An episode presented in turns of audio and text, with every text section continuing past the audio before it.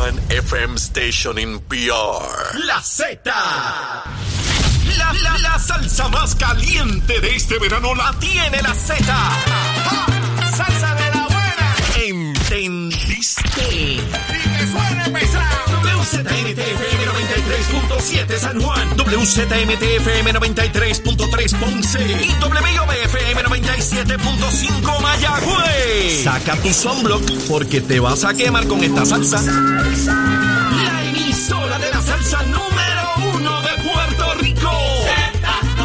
Tu, tu emisora nacional de la salsa. Y escúchanos en nuestra aplicación La Música.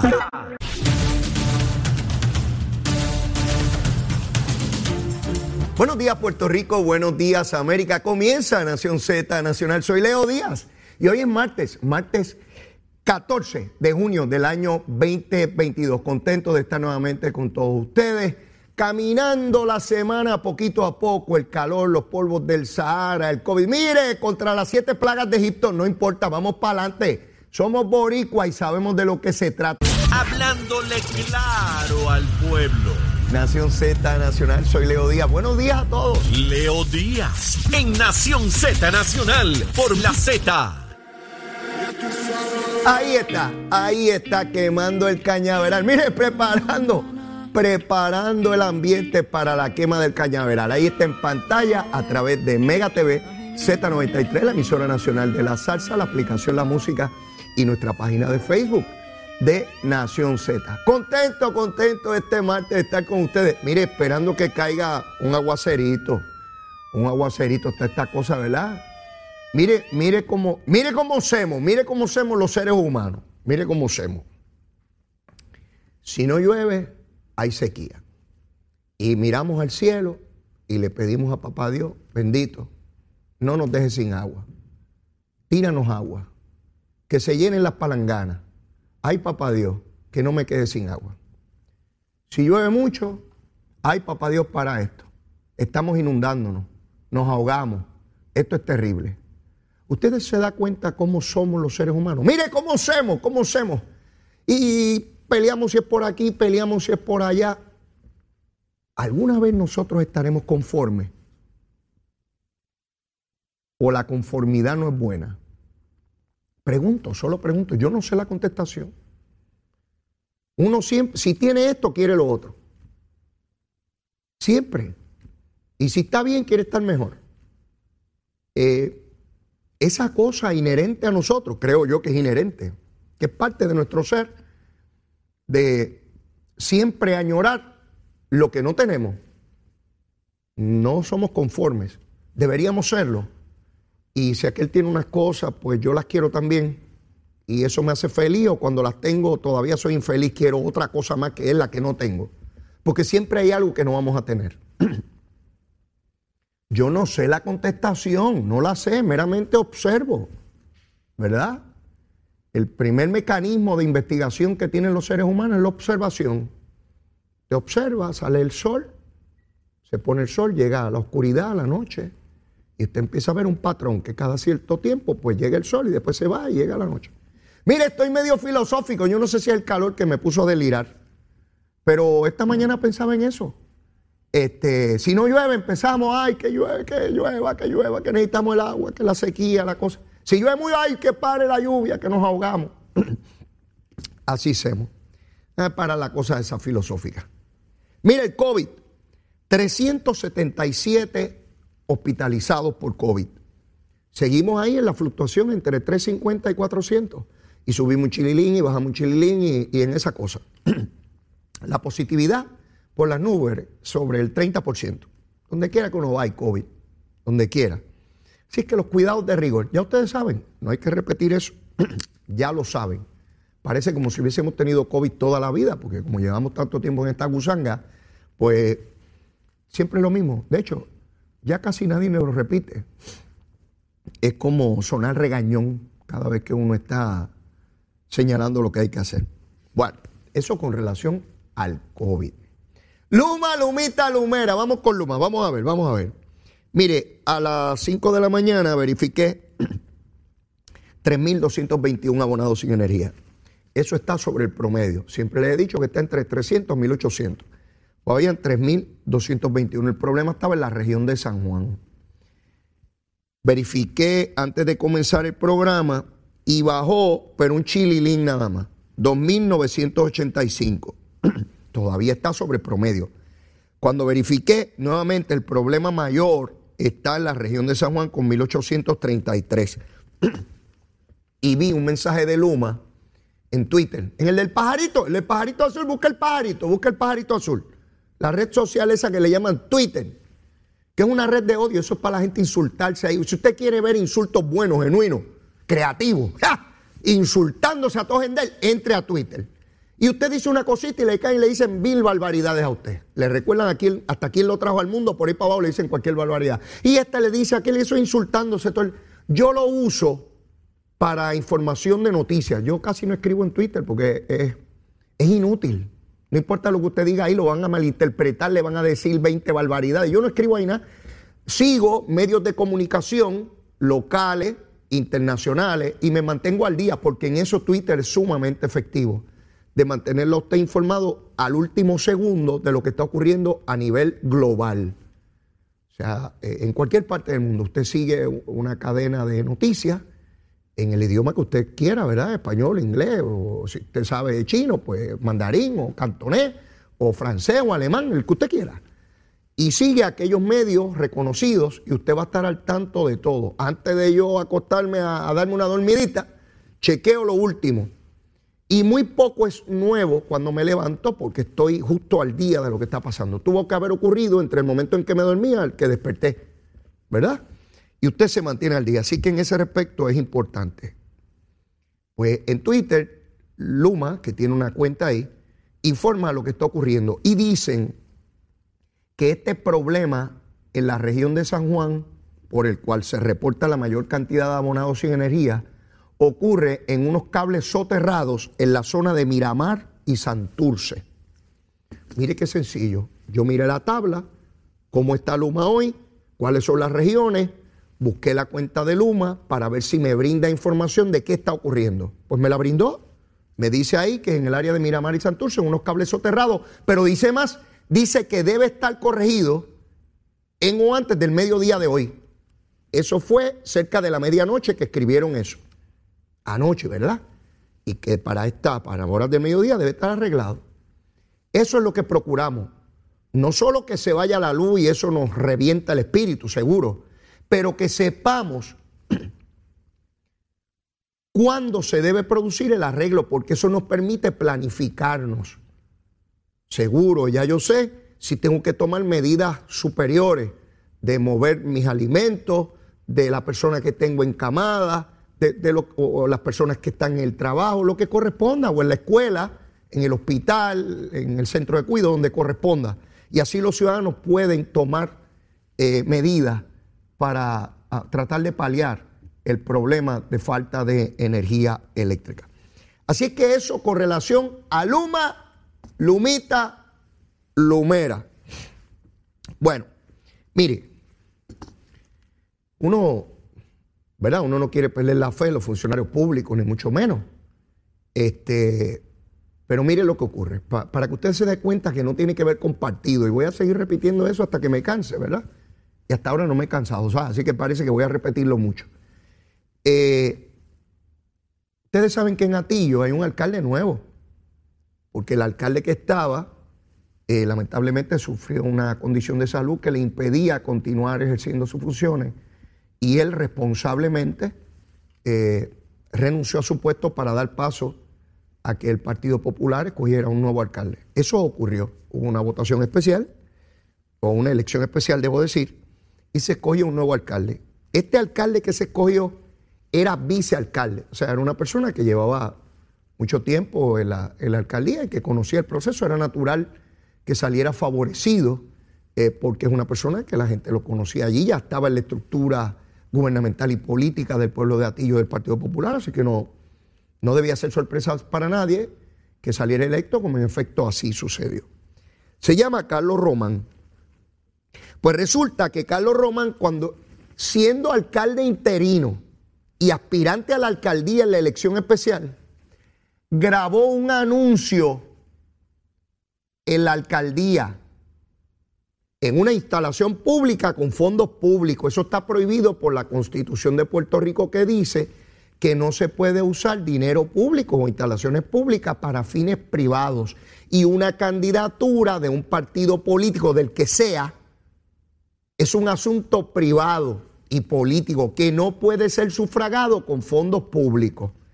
Pues este señor hizo un anuncio sabiendo que está prohibido porque él, en la posición que ocupa, tuvo el beneficio de los adiestramientos que da la Oficina de Ética. Así que advertido estaba, en conocimiento por supuesto, pero aún así violó la ley de ética gubernamental. Sí, el nuevo, el nuevecito, el brilladito, está brilladito allí el nuevo, todavía brilla el condenado. Si es nuevo, hasta acabadito llegar como alcalde. Digo, ya llevaba tiempo allí añejándose, pero como alcalde nuevecito, mire, todavía tiene la tablilla de nuevo. Usted sabe que los carros nuevos no hay que sacarle inspeccionarlo para, para el malvete. Pues este todavía no había que inspeccionarlo, porque estaba nuevecito. Sí. La Oficina de Ética Gubernamental lo multó por 6 mil dólares. Violó la ley de ética antes de ser alcalde. Se llama Carlos Román. Para que vean, si este no es el único que empieza a violar la ley desde, desde que llega, desde antes de llegar. Cada vez vemos cómo evoluciona y se, se va sofisticando el método. Cómo cada alcalde o cada funcionario público, no todos por supuesto, no todos, pero vemos cómo intentan superar el récord de otros. Ustedes saben que los deportistas rompió el récord, rompió el récord, decimos. Tiene récord mundial. Pues este rompió el récord. No esperó a ser alcalde, lo violó antes para que sepan que él es bravo, que él es de los buenos genuinos. Él es de los genuinos. Seis mil billetitos tiene que pagar. Ah, él admitió los hechos. No fue que allí él sigue diciendo que es inocente y lo multaron. No, no. Él admitió los hechos. Es como Maritere, la que era senadora, que está en Arecibo cobrando. Ella admitió la corrupción. Pues este señor admite que violó la ley de ética. Seis mil billetitos le metieron de multa. Pero no solo a él. Tiene allí a un pajarito que se llama José Padilla, que es el ayudante de prensa que lo ayudó a montar todo eso. Y la oficina de ética lo va a multar a él también. O sea, el alcalde interino, candidato a alcalde, junto al de prensa, ellos allí como si eso fuera la casa de ellos. Seguro estamos en la marquesina mía, vente nene, vamos a montarte un anuncito a ti. Pon, la careta de este lado, que de ahí ese lado tú te ves bonito, vamos a retratarte. Haz el anuncio. Eh, sí, sí, sí, vamos a hacerlo. Sí, yo, Carlos Román, le voy a dar al pueblo de Atillo el mejor ejemplo de administración pública y vamos a echar adelante este hermoso pueblo y vamos a ordeñar las vacas de Atillo como nunca antes se habían ordeñado para darle leche al resto de Puerto Rico. Pues mire, seis mil billetitos le metieron de, de multa. Antes de llegar a la alcaldía ya estaba multado. ¿Por qué para mí es importante esto? Porque vemos el carácter. Ya de entrada, esto es un alcalde que hay que estarlo velando todos los días. Porque si sabiendo que no lo podía hacer, lo hizo, sin haber llegado a la alcaldía, ¿de qué más será capaz? ¿De qué más? Mírenlo bien a la gente de Atillo, mírenlo bien, mírenlo bien. Decía Albizu Campos, sí, para la gente de izquierda, que vea que yo también cito a Albizu, seguro que cuando empiezan a resbalar siguen resbalando hasta que se cocotan, ¿sabe? Sí, eso decía el gran prócer Albizu Campo. Seguro, seguro que sí. Sí, sí, no vendas tu tierra al extraño. Pendientes al alcalde de Arecibo, de, perdón, de Atillo. Pendientes a él. Ya empezó violando la ley de ética gubernamental. Así que estaremos atentos. En algún momento vamos a volver a escucharle él. Estoy seguro yo no sé cuánto tarde, puede tardar mes, un año dos. Vamos a volver a escuchar de este señor. Y no crea que, sea diciendo de una nueva idea a nivel gubernamental o algo novedoso. No, creo que sea por eso. Pero nada, ahí estaremos para, para señalarlo. Lisi Burgos, sí, vamos a iniciar con los casos de ética primero. Lisi Burgos, la representante de Proyecto Dignidad, Proyecto Dignidad es un partido político religioso, ¿ah? Es un partido político religioso. que no comete pecado, que sus legisladoras son personas de integridad incuestionable e impoluta. Son personas, olvídese, tremendas. Pues esta legisladora, Lizy Burgos, hoy la Comisión de Ética de la Cámara se reúne para ver qué sanción le van a poner. ¿Por qué la van a sancionar? Porque la semana pasada la Comisión de Ética de la Cámara, unánimemente, eso quiere decir con los representantes de todos los partidos políticos, determinaron que ella violentó el código de ética de la Cámara. ¿Cómo? Que la representante nueva de Proyecto Dignidad, que no lleva año y medio en la legislatura de un partido político que se fundó meses antes de las elecciones con base religiosa, para garantizarle al pueblo de Puerto Rico los más altos estándares de ética, de moral, de orden público y principios religiosos, violó el código de ética. ¿Cómo, cuándo y dónde? Sencillo. Tenía su jefa de personal de su oficina, era a su vez directora de un colegio privado y hacía las graduaciones de su colegio con fondos públicos en instalaciones de la Cámara de Representantes. Exactamente lo que hacía el de Atillo el nuevo alcalde de Atillo lo mismo, utilizar instalaciones y fondos públicos para fines privados. Pues si el de Atillo lo violó, de igual manera lo violó Lisiburgo. Mire qué sencillo es esto. Ahí la vara es la misma, no una para uno y una para otro. Y en la Cámara hoy determinarán cuál es la sanción. ¿Cuál va a ser? Yo no sé. A lo mejor 10 pesos de multa. ¿Verdad? Como el autoexpreso. ¿Cuánto multa por el autoexpreso? 15 pesos. A lo mejor le dan 15 pesos. Como pasarse un peaje. A lo mejor le ponen mil pesos. A lo mejor la sanción es regañarla y decirle, no lo vuelvas a hacer. Vete y no peques más. Lisiburgo, vete y no peques más. A lo mejor es esa. Yo no sé, la que sea. Para mí lo importante es el principio que se establece aquí. En primer lugar, que no se dejen ir ni por qué partido sea, ni los principios que dicen por los cuales llegaron allí a mí no me cogen de tontejo. Me pueden decir que vienen con la Biblia en la mano y yo no les creo. Son políticos. Son políticos. No me vengan con excusas de que yo soy PNP y los PNP son todos buenos. O yo soy popular y los populares son todos buenos. O yo soy independentista y todos somos íntegros. O yo soy de Proyecto Dignidad y todos somos excelentes. O yo soy de Victoria Ciudadana y olvídate, somos increíbles. O yo soy independiente y como yo no me debo a partido, yo también soy eh, este, eh, íntegro impoluto. No, no, miren, no. No es por lo que digan, ni la bandera que levanten es por lo que hagan.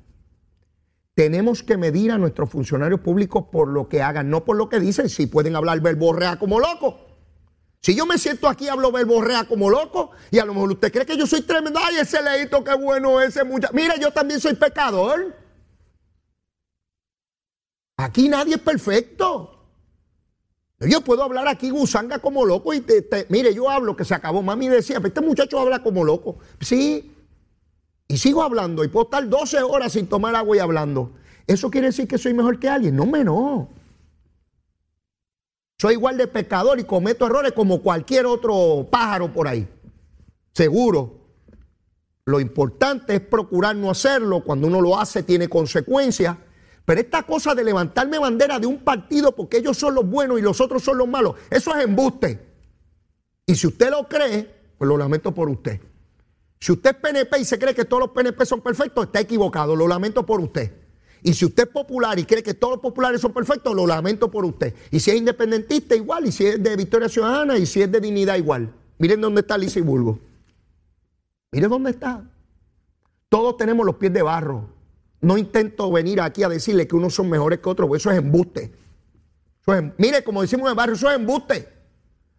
Digo, si quiero ser fino, digo, eso es mentira. No, hombre, no, embuste suena más fuerte y más contundente. Eso es embuste. Así que veremos la sanción que le ponen a Alicia Burgo. Seguimos con violaciones por aquí para abajo, porque queda, queda material. Roberto Mejía, asesor de Guillito en Mayagüez, acusado a nivel federal de la trampa esa que hicieron, que se robaron 9 millones de billetes. Ahora Guillito dice que todo ese dinero que lo devolvieron, embuste.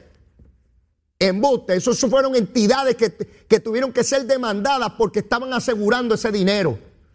Metiendo embuste por ahí en la opinión pública de que ese dinero y que lo devolvieron y que con dinero de más, embustero. como tratan de coger de tonto al pueblo de Puerto Rico. Ese dinero se perdió. Fueron demandas de, de entidades que aseguraban ese dinero, pero el dinero se perdió. Es como el carro suyo que lo barataron, pues se barató y se perdió el dinero. Lo otro es el seguro que pagó. Mire, a la verdad es que, y yo escucho a algunos abogados por ahí argumentando eso, sabiendo que eso es mentira. Pero como es popular, mire, mire, mire, si es que esta vara se le revienta a uno el estómago. Si llega a ser un PNP que hace eso de Guillito, la vara cortita. Mira cómo votó el dinero, tuvo que venir una aseguradora para tratar de reponer toda la cosa, la vara corta, hay que meterlo preso, que se lo lleve quien lo trajo. Pero como es Guillito, mire, la vara larga. No, ese dinero, vino dinero de más. Son tan embusteros que dicen que recobraron no solamente el dinero, sino dinero de más. Miren, no sean embusteros. Sean embusteros. Y escucho abogados, algunos que respeto. No, no, sí, devolvieron el dinero, hasta dinero de más que hay que ser bien embustero y algunos por 20 cosas, porque les dan chavitos o por miren los chavitos, los chavitos se compra el mono, la mona y los hijos de los monos. Sí, hombre. Pues Roberto Mejil, que participó de esa cosa, ese PNP, ¿sabe? Mire, mire, para que usted vea que cuando hay chavo, esto no tiene que ver con partido. Cuando hay billetes, se, se dan lengüetazos todos. Este Mejil es PNP, fue candidato de Guanica al condenado. Sí. Pues allá Guillito, PNP y populares. Sí, sí. Eh, eh, no, se acuerdan del Cano y, sus andanzas con, el de la brea popular este, y el otro PNP. Sí, cuando hay chavos nos arreglamos todos aquí, nos, nos damos besos y abrazos. Seguro los chavos. Pues Roberto Mejil se declaró culpable ayer en la federal. Por ahí hay otros más acusados, yo no sé si verán sus casos. 9 millones de billetes para un centro de trauma. ¿Usted sabe lo que es un centro de trauma? Cuando uno está hecho pedazos de un accidente o algo, que hay que trabajarlo de emergencia y estabilizarlo porque su vida está a punto de, perderse. No hay que traerlo a centro médico, sino atenderlo en Mayagüez. Y Guillito cogió esos chavos y los repartió por ahí para hacer inversiones y votarlo, en vez de construir eso de inmediato. Hemos visto en la opinión pública que han ido a entrevistar a la gente allí sobre eso. ¿Dónde iba a estar el centro de trauma? No. Si llega a ser PNP, estuvieran todos los periodistas allí preguntándole a ese pueblo sobre ese centro de trauma. Hubiesen contabilizado cuánta gente ha muerto en la zona oeste de Puerto Rico porque ese centro de trauma no está desde que se asignaron los fondos. Pero que no ha visto ningún reportaje de eso. ¿Verdad que no? No, calladito, mire como la tortuguita de sobando. Guillito es bueno, Guillito es bueno. Es bueno, usa buen tinte de pelo, es negrecito, no echa ni una cana el condenado. Sí, mi hermano, si llega a ser un alcalde del PNP, no saldrían de allí las cámaras haciendo. Mire las unidades investigativas. ¿Dónde era que iba a estar el centro? ¿Cuántas personas, cuántas vidas se hubiesen salvado? Ya estuvieran hasta los estimados de vidas salvadas. Pero como es Guillito, mire, no pasa nada. Está todo bueno. No si se recobró, no se recobró el dinero. Dicen que se recobró más dinero del que... ah, pues que todos los alcaldes de Puerto Rico voten todo el dinero y que lo recobren de más. Mire, aquí tratan de coger de estúpido. Sí, a todos los alcaldes, a los 78, que cojan los dineros y los inviertan y los pierdan en los mercados de valores y que después recobren de más. Tremenda inversión, yo los voto a todos y después me devuelven más. ¿Usted se cree ese cuento? Que si usted se cree ese cuento, Mire, mi hermano, esto está duro. Sí, hoy estoy quemando ese cañaveral con un gustazo que usted no tiene idea. Venimos ya mismo. Llévatela, chero. Estás con Nación Z Nacional por el Habla Música y Z93. Regreso, ahí está, miren, en pantalla, quemando el cañaveral. Miren, miren cómo está eso. Ese fuego está poderoso que unido a este calor de verano, miren, no hay polvo del Sahara que nos detenga, seguro que sí. Aquí en Nación Z Nacional. Y me, escriben, me escriben algunas personas sobre el caso de Lisi Burgos y me dicen, Leo, ¿ha dicho algo el doctor César Vázquez, presidente de Proyecto Dignidad? Ha dicho algo la senadora Joan Rodríguez Bebe, su contraparte en el Senado. Proyecto Dignidad eligió, tuvo el voto, el favor del pueblo para dos legisladoras. Está Joan Rodríguez Bebe, senadora, que es mucho más vocal que Lizy Burgo. Lizy Burgo nadie sabe quién es, excepto los que están allí en la Cámara, porque ella no habla. Hace conferencia de prensa ni nada. Solamente se dedica a traer a su directora de oficina a que haga graduaciones allí. Pues ninguno de los dos ha dicho cuál es su opinión sobre la sanción que le van a dar a Lizy Burgo. Mire, si fuera PNP Popular, estaría César Vázquez por todas las emisoras de radio y televisión diciendo que es hora que lo metan a las hogueras, que esos partidos políticos no sirven, que el único partido que sirve es el de él, dignidad. Sí, los dignos, los dignidosos. Sí, bien duro. Está calladito y de eso. César ¿dónde está? ¿Está escondido, mijo? En la oficina de médico. Sí, recetando allí bien chévere. Sal públicamente y explica esa sanción. Da una explicación. Joan Rodríguez Bebe, senadora, a usted que le gusta caerle encima a medio mundo y ponerle etiqueta a medio mundo, porque le encanta ponerle etiqueta a los demás. Le encanta eso, le encanta. Le encanta ponerle etiqueta a, los que son liberales, a los que son gay, homosexuales. Ella está todo el tiempo poniendo etiqueta y diciéndole a todo el mundo cómo debe ser la vida de ellos. ¿Qué dice senadora Joan Rodríguez Bebe de su compañera de partido, sancionada éticamente? ¿Tiene algo que decir o va a estar calladita también? Si no, mi hermano, aquí hay que buscar a los hipócritas donde estén. Sí, porque qué bueno es sancionar al del otro partido, ¿verdad? Y quemarlo en la hoguera. Pero cuando son los tuyos, mira, calladito, calladito como el monito de Santurce, bajo del palito, como el melguineito y vuelvo y subo. Seguro, y desde arriba mirando bien chévere, así como el monito de Santurce.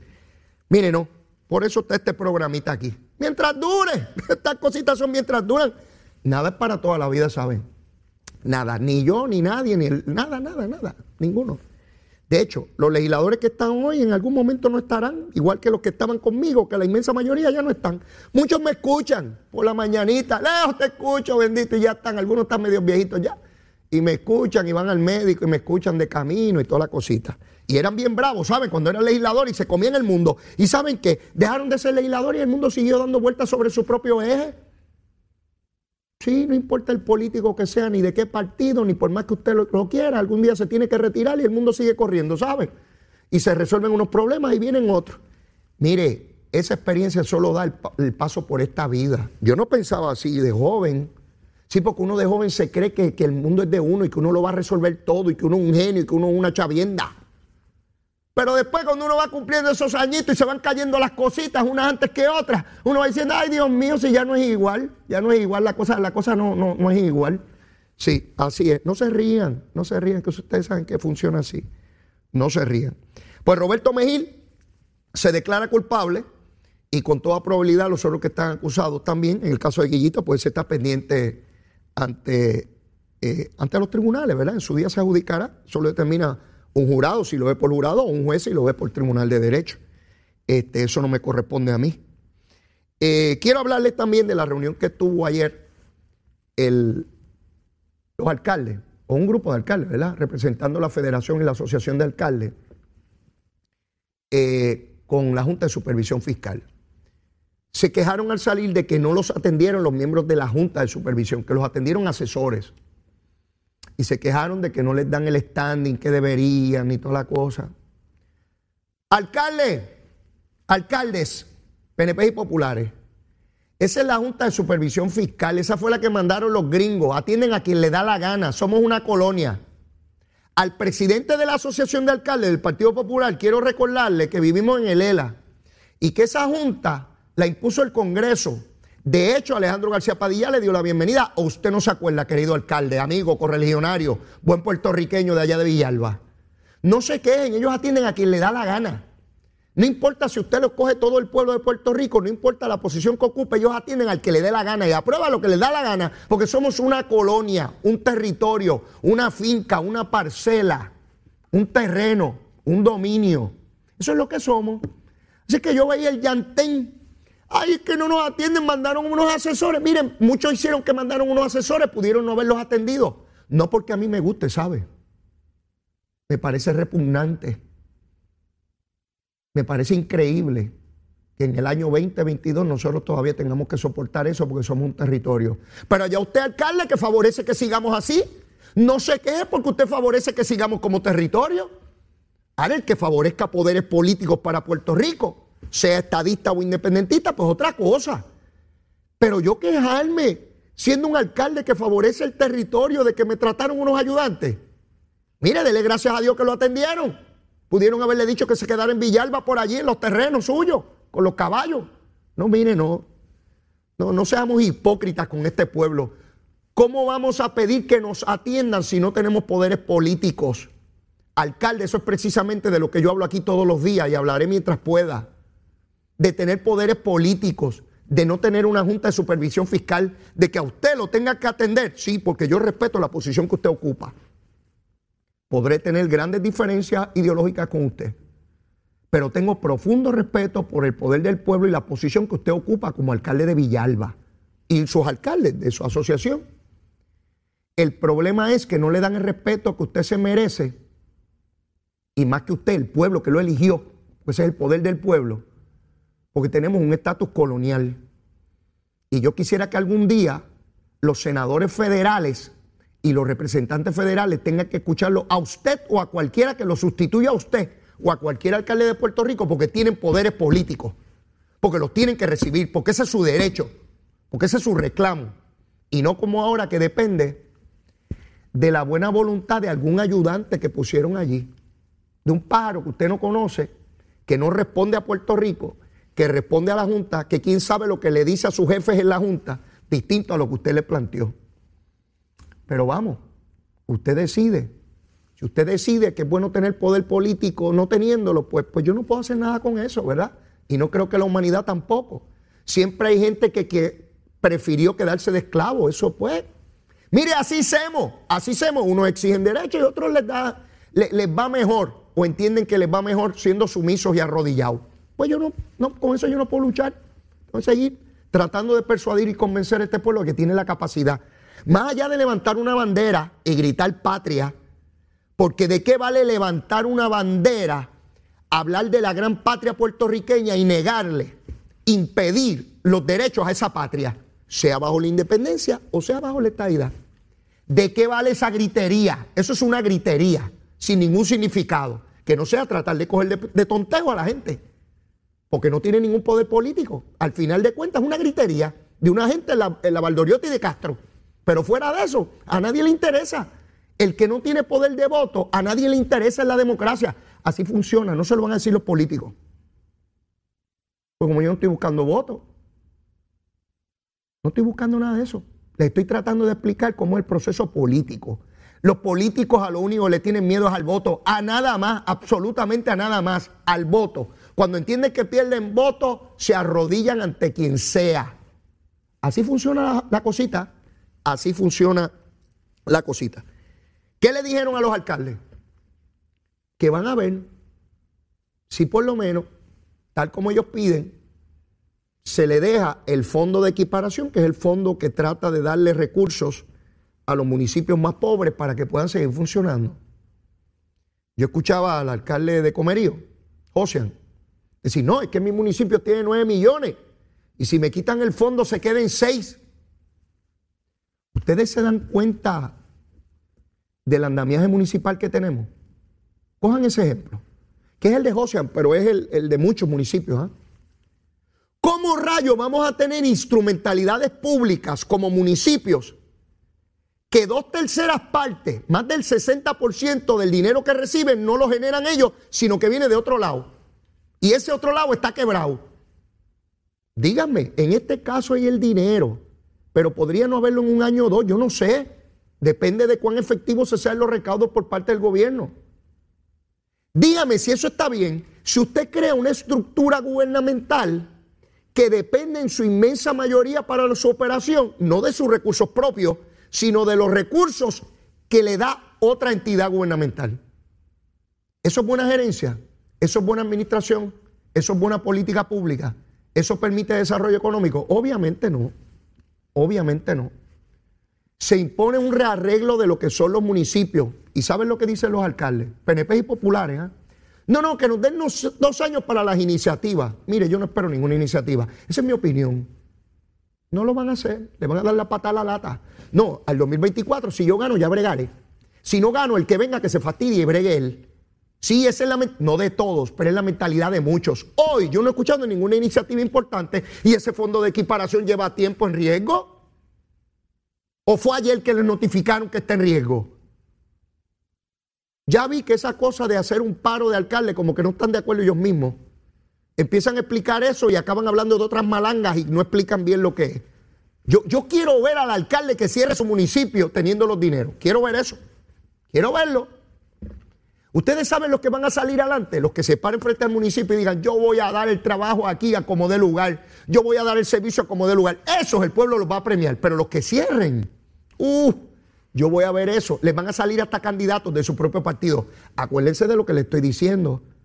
Porque si yo vivo en un municipio donde el alcalde cierra y yo soy de su partido, digo, mire, yo voy a retar a este individuo que no tiene la capacidad, el entendimiento de mover esto aquí. Hay la capacidad y yo la tengo. Voten por yo, voten por yo, como Chanita gobernadora. Voten por yo. Y va, y por lo menos primaria va a tener. Y el que cierre de un partido, el otro partido va a decir, este hombre cerró y aquí no se puede cerrar los servicios. Yo les prometo que jamás, mire, yo conozco la política, ya ayer escuché al alcalde decir, no, yo no voy a cerrar. huyendo, huyendo, huyendo. Mire, llevo años en esta gusanga, ¿sabe? Llevo años en gusanga. Y cuando alguien argumente esto, yo argumento lo otro. Así de sencillo es, dentro del partido o entre partidos políticos. Mire, yo le estoy dando la fórmula aquí de gratis. No estoy cobrándole chavito por, por decirle cómo funciona la cosita en la política. Miren, la puertorriqueña o en cualquiera. Bill Barr. ¿Quién es Bill Barr? No es de barra, ¿eh? no es de darse el palo.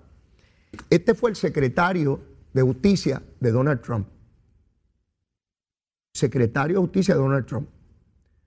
Una de las personas más leales a Donald Trump. Que cuando llegó el momento final de la derrota, decidió retirarse compareció a la legislatura federal en las vistas que se están realizando sobre los eventos del 6 de enero del 2021 y dijo que Donald Trump era evidente que se había alejado de la realidad. Que escuchaba a Giuliani que estaba borracho la noche de las elecciones. Que le decía que no había perdido la elección.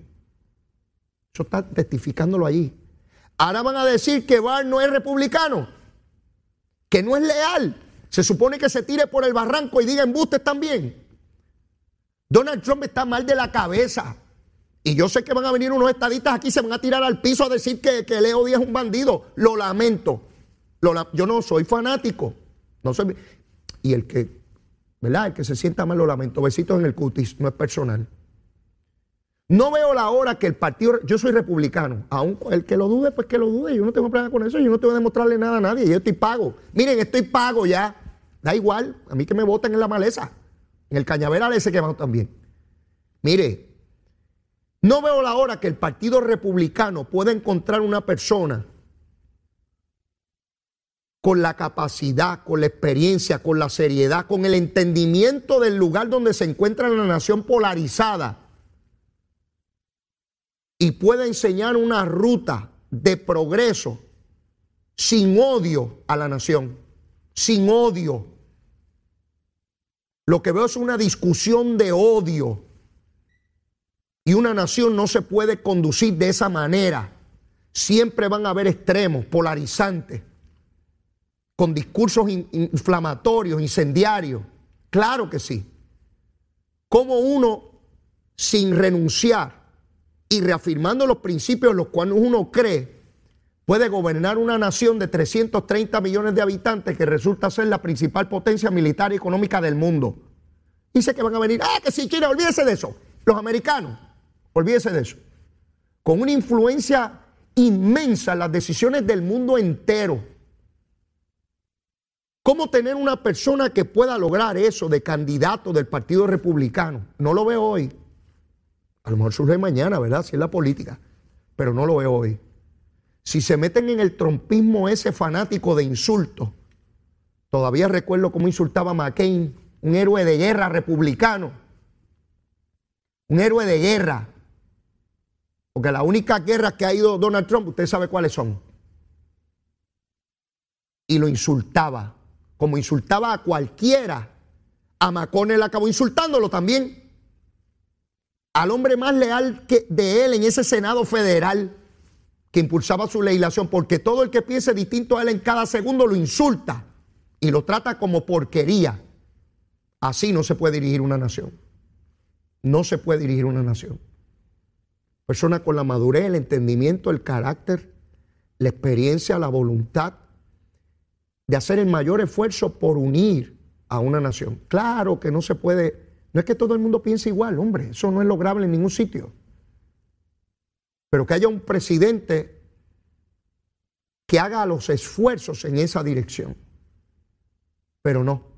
Mire cómo sigue surgiendo información de la conducta de Donald Trump, la cual algunos intentan decir que eso no está pasando. Ocurre igual en Puerto Rico. Hay personas que no quieren reconocer que este pueblo va de camino a la igualdad, que ya votó por ella.